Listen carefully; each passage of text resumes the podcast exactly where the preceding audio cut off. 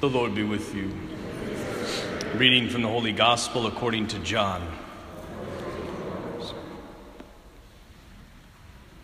Jesus said, I am the living bread that came down from heaven. Whoever eats this bread will live forever. And the bread that I will give is my flesh for the life of the world.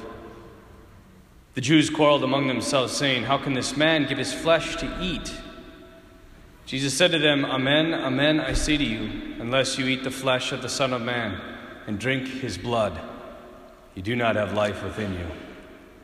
Whoever eats my flesh and drinks my blood has eternal life, and I will raise him on the last day. For my flesh is true food, and my blood is true drink. Whoever eats my flesh and drinks my blood remains in me, and I in him. Then many of his disciples who were listening said, This saying is hard. Who can accept it? Since Jesus knew that his disciples were murmuring about this, he said to them, Does this shock you? What if you were to see the Son of Man ascending to where he was before? It is the Spirit that gives life, while the flesh is of no avail. The words that I have spoken to you are spirit and life, but there are some of you here who do not believe. As a result of this, Many of his disciples returned to their former way of life and no longer accompanied him. Then he said to the twelve, Do you also want to leave? Simon Peter answered him, Master, to whom shall we go? You have the words of eternal life. We have come to know and to believe that you are the Holy One of God. Jesus answered them, Did I not choose you twelve? Yet one of you is a devil. He was referring to Judas, son of Simon the Iscariot, who would betray him. The Gospel of the Lord. Let's be seated.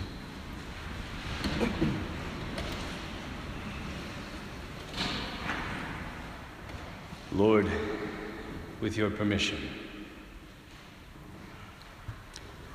What I'm about to say to you tonight is one of the most important things I've ever said in my life. When it comes to talking about the Eucharist and conversion and confession, there is nothing more important to talk about on the face of the earth. Not your life, not my life, not your family, not your friends, not your country, not where you've been, not who you are, not how much money you make, what your work is. Nothing is more important than what I am about to say. I thought you'd be a little bit more excited. In the three Gospels, the synoptics, Matthew, Mark, and Luke, we hear the institution narratives where Jesus said, This is my body. Take and eat. This is my blood of the new covenant. Drink. Do this in memory of me. But John doesn't have that narrative. Instead, John gives a whole chapter to explain the Eucharist. Chapter 6. In John's Gospel today, he is as clear as he can be. If you do not eat my flesh and drink my blood, you have no life within you. That's insane. It's so insane that people freaked out.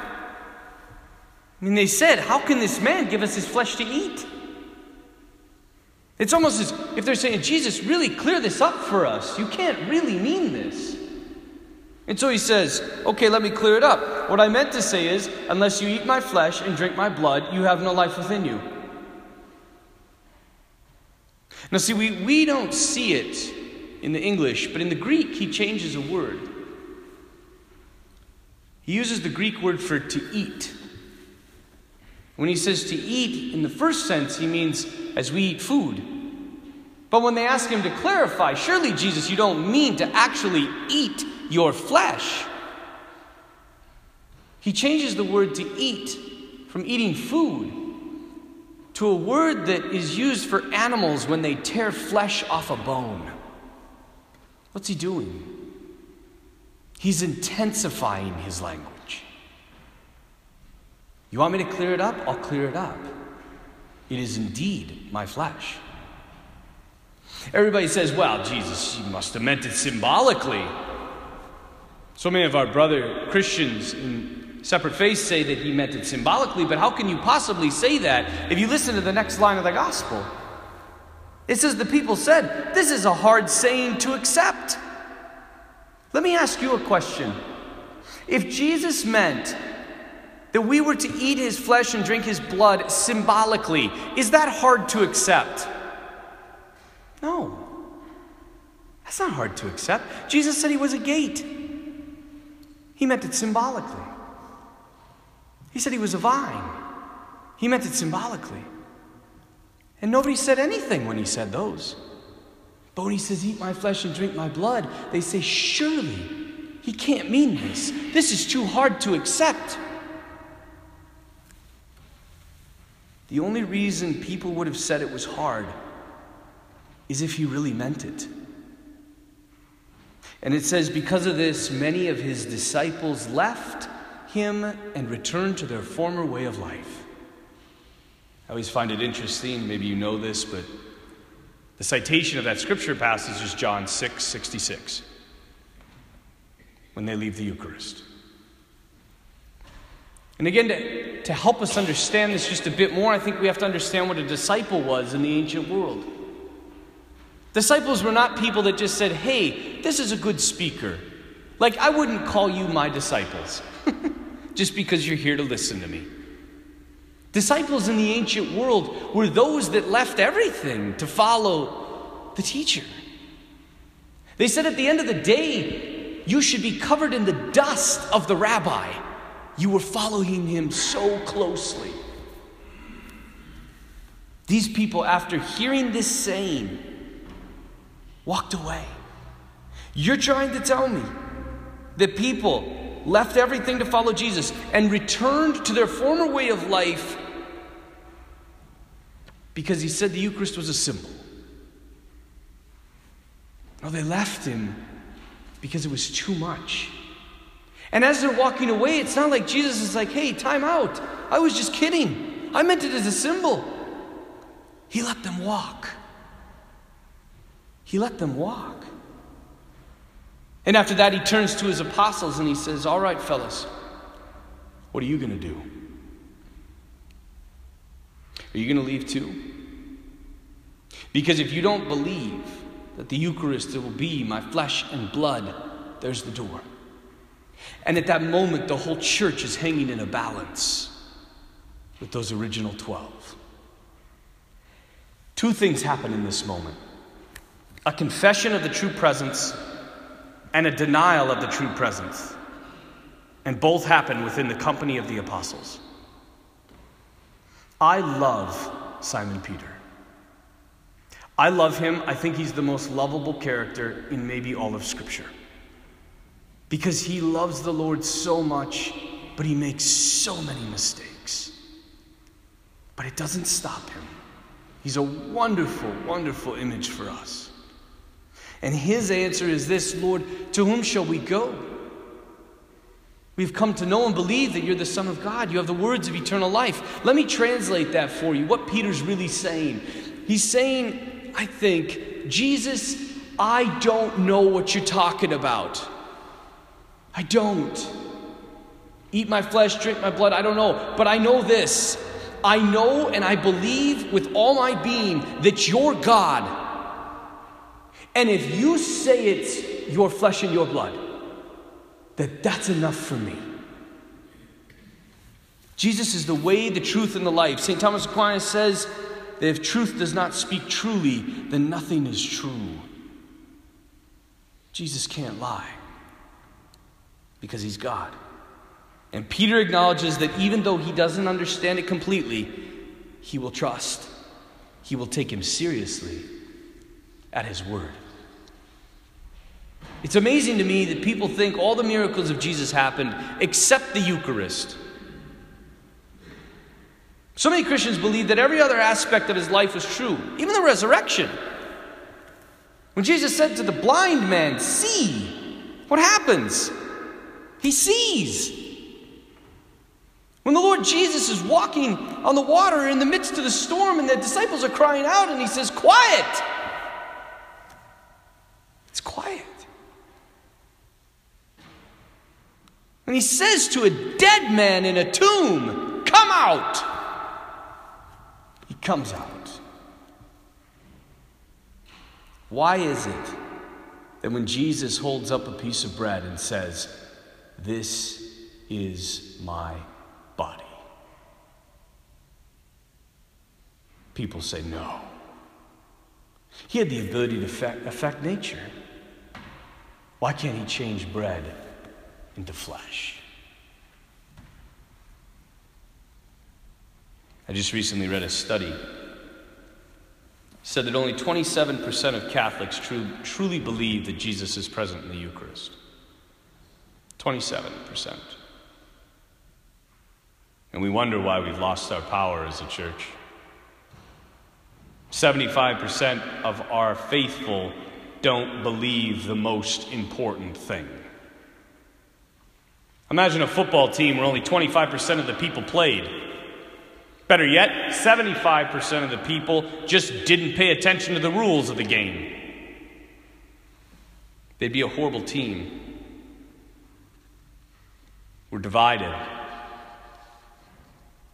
It takes around 40 to 50 million to, people to elect a president. There's 60 million Catholics in America. What's the problem?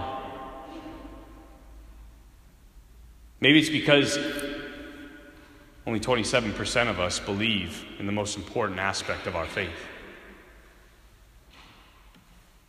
Maybe it's because people don't feel anything when they receive the Eucharist. Maybe that's why the 75% don't believe. Me as a priest, and I'm sure my brother priest can attest to this, like, people are always saying, you know, I, I feel more. When I hear the bands and the big speakers, and when I'm in adoration, I don't feel anything. Jesus said, It's Him. Isn't that enough? You know, I think that sometimes when we think about the Lord Jesus, maybe we get the wrong inter- impression of Him that, like, maybe as He was walking down the road, a light was shining upon Him, like, woo, you know, as He walked. And everybody was just flocking to Him, and He bathed in the, the grace filled light of the Father. And as He touched people, they just fell over. One of my favorite scenes is the baptism. I remember as a little kid, I always remember when the Lord went down into the water and as he comes up, it says the sky was rent in two. And the dove flew down and alighted upon the Son, and you heard the Father's voice This is my beloved Son, in whom I'm well pleased. All I could picture was that everybody else was just like, oh. But if you read the gospel, it says, he went down into the water. And when he came up, he saw the sky rent in two. He heard the voice of the Father. To our knowledge, all the scripture reveals is that Jesus and John the Baptist were the only ones that knew what was going on. To everybody else, he looked like another man going down to the muddy waters of the Jordan, coming up and walking away.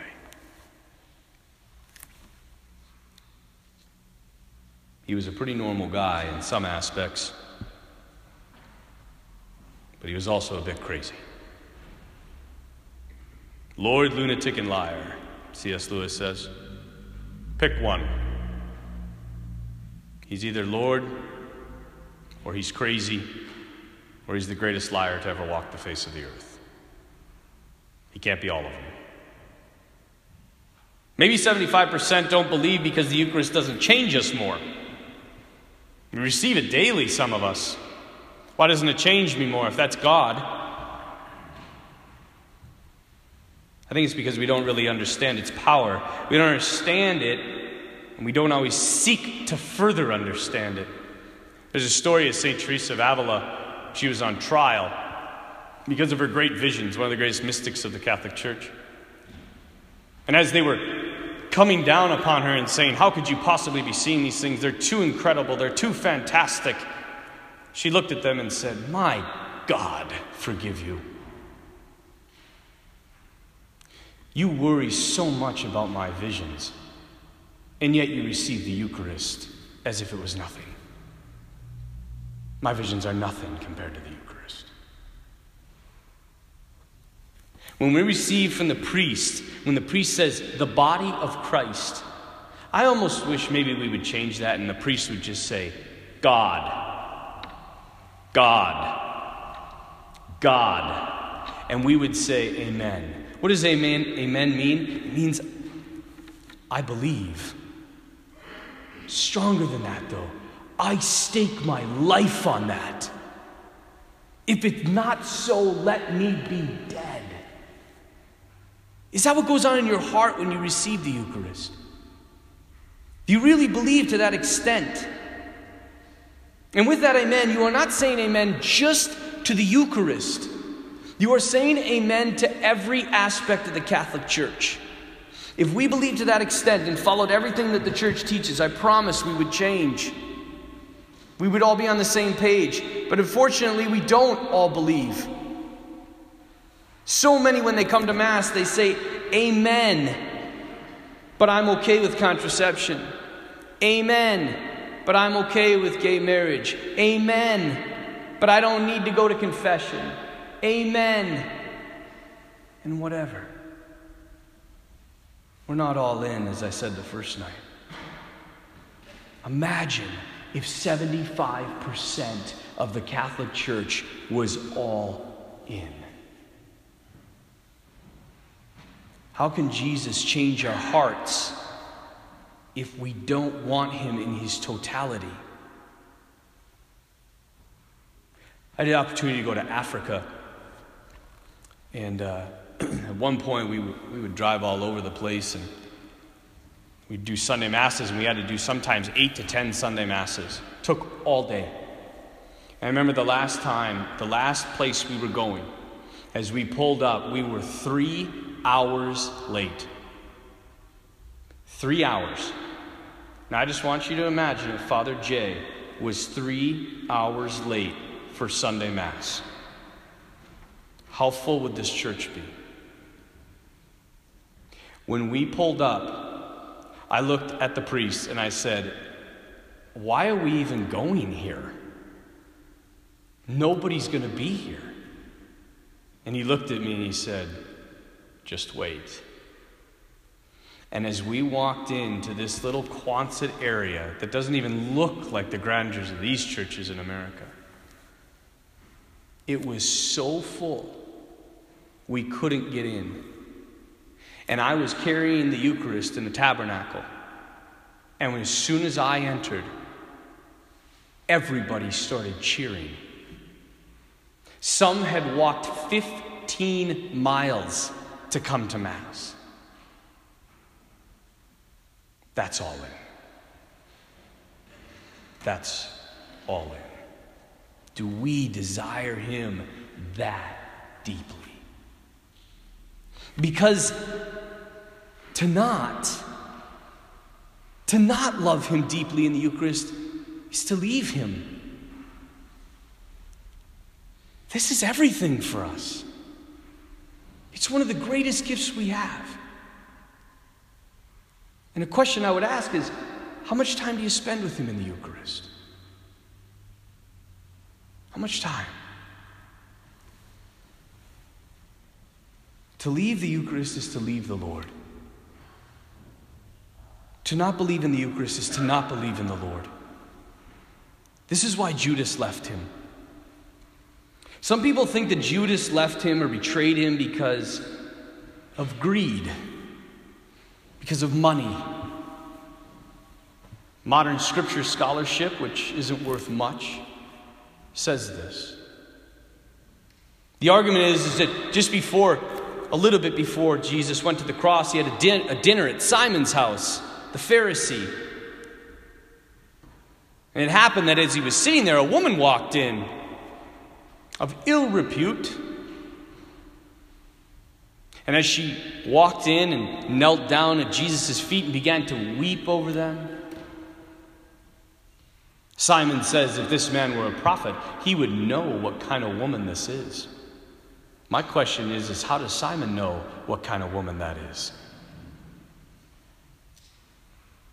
And she takes a vial of perfume, breaks it, and doesn't just give a little. Because true love knows no limits. She dumps the whole thing out. And this wasn't any ordinary perfume. We know how much this perfume cost 300 days' wages. That's around $20,000. What is that telling us? It tells us that Mary, traditionally Mary Magdalene, took all of her money that she had made from her dreadful work, bought this perfume, and gave it to the Lord to say, I don't ever want to go back to that. I want to love you. And Judas can't stand it. He says, Why this waste? Interestingly enough, the word he uses for waste is the same word that we can use for perdition. Remember that Jesus calls him the son of perdition. He wasted it all. He said this could have been sold, this money could have been given to the poor. There will always be those who protest about giving anything to glorify God, to build a great church, to buy a beautiful monstrance, a beautiful chalice to hold his blood. What a waste, they will say. It should have been given to the poor. And the most frustrating thing is that most of the time these people don't give anything to the poor themselves. They don't know that there's more types of poverty than just material poverty. There's spiritual poverty. Let's modernize it a little bit. What's Judas really saying to Jesus? He's saying, I heard you. I heard you on the Mount of Beatitudes talking about the poor. Why don't you love the poor now? Dining with a rich man. I've never seen you protest against the Sanhedrin or the money of the temple. Where's your love for social justice? Where's your concern for the poor? Sounds like a modern Christian. Focused on politics, economy, and their job, their pursuits, but in the midst, they've forgotten the Lord. So we can say the reason people think Judas fell is because of money, but I don't think that's the real reason. Mainly because people are rich and don't leave the church. You can be wealthy and still be a Catholic. The key to understanding the whole thing is starting to understand where Judas first fell away. When did the break begin? It was at the exact same moment that Peter said, Where else shall we go, Lord? You have the words of eternal life. It's the announcement of the Eucharist. It's right at that moment, right at that moment, where Jesus says, after Peter's confession, Did I not choose you twelve, yet one of you is a devil? Judas is already, already breaking. His heart can't accept the Eucharist. It's too much. He's already losing his faith. So that's where the break begins. Where does it end? at the Last Supper. First, where Jesus mentions the Eucharist, it begins. When he institutes it, it ends.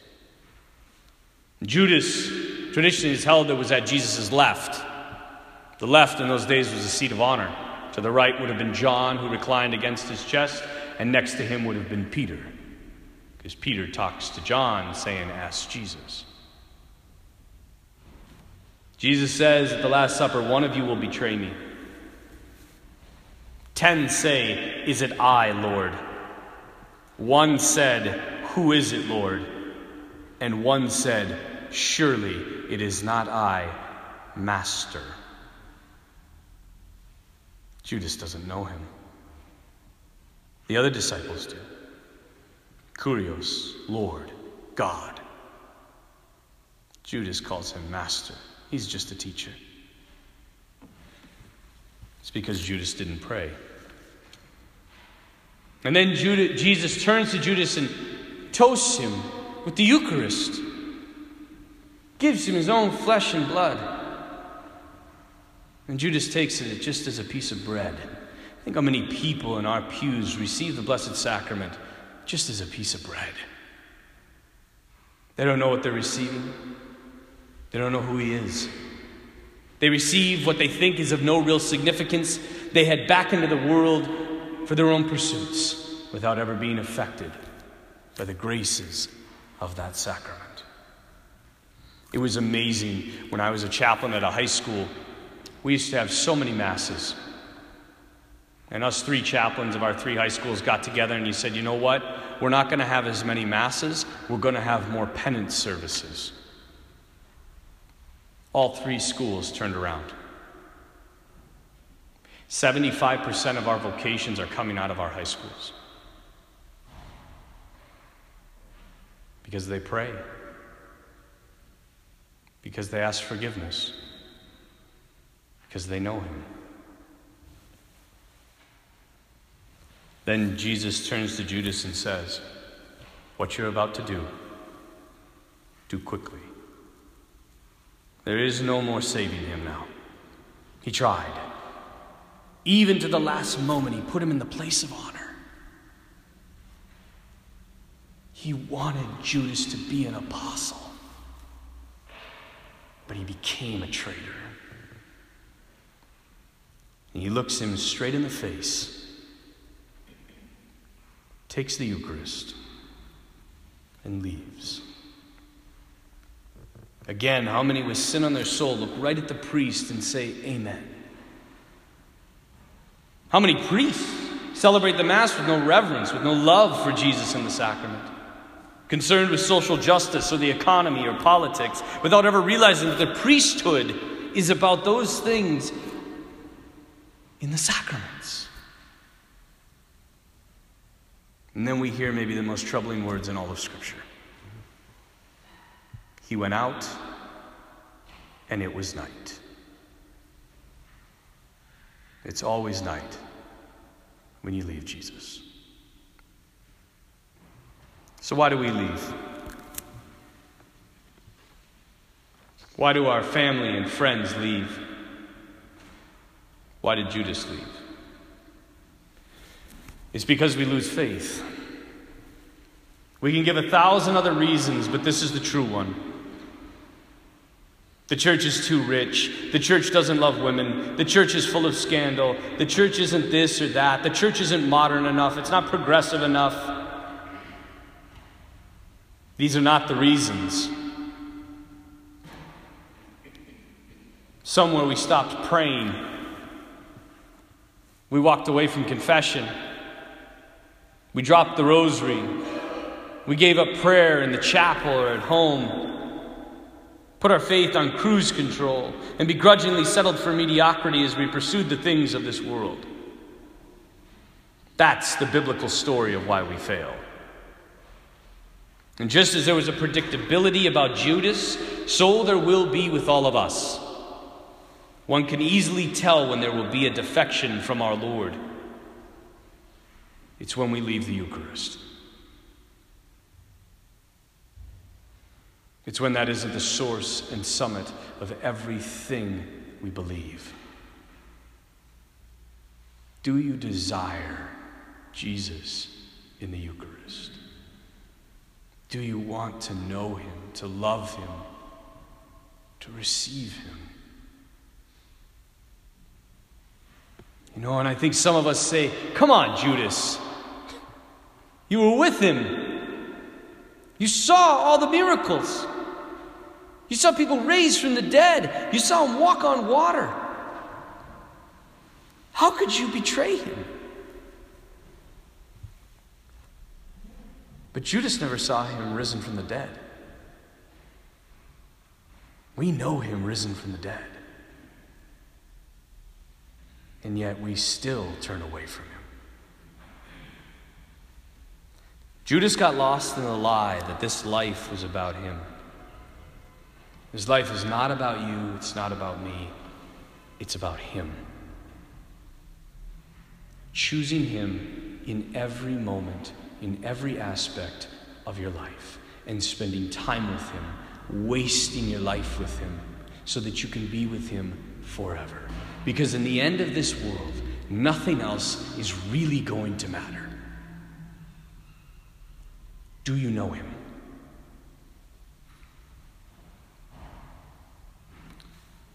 The sooner the ego dies, is the sooner we will begin to truly live. One of the greatest ways to kill our ego is to spend time with Him in the Blessed Sacrament. Because all of us have pursuits, all of us have things that we could be doing. To give Him a half hour every day has to give Him our time, and not the worst part of our day, to give Him the best part of our day. Because the more we live out of the ego, the more hell becomes a reality in our lives. You know what I think the real tragedy of Judas's life is? I think that Jesus not only called him to be an apostle, I think he called him to be the greatest apostle. Could you imagine the power that Judas would have had if he would have asked forgiveness? Peter and Judas evangelizing the world together. You think you're bad. I betrayed him, and he forgave me. Nothing is beyond the Lord. Nothing. He was meant to be Saint Judas. So, what will your choice be? Not just tonight because I believe that all of you here are faith filled, loving Catholics. I do.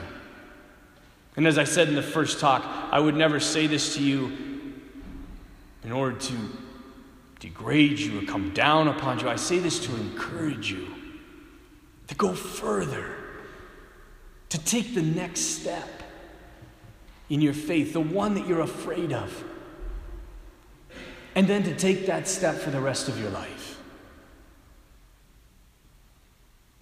Tonight, we all have a choice to begin anew, to start again, to receive mercy, all of which was offered to Judas. Yet he still walked away. Will you seek the Lord and his mercy? Will you turn back with all your heart to the Eucharist and confession? In those places that you have trouble believing, will you beg the Lord to increase your faith there? And even if you don't understand it, do you have the humility that Peter did to simply say, Jesus, I don't get it, but you're God, and that's enough. I will trust you and trust that you will reveal to me the truth that I have yet to understand. Will you do these things? Or will you walk out those doors tonight? and return to your former way of life. God has given you much. He just wants your heart. And not part of it. He wants all of it. But you have to make the choice.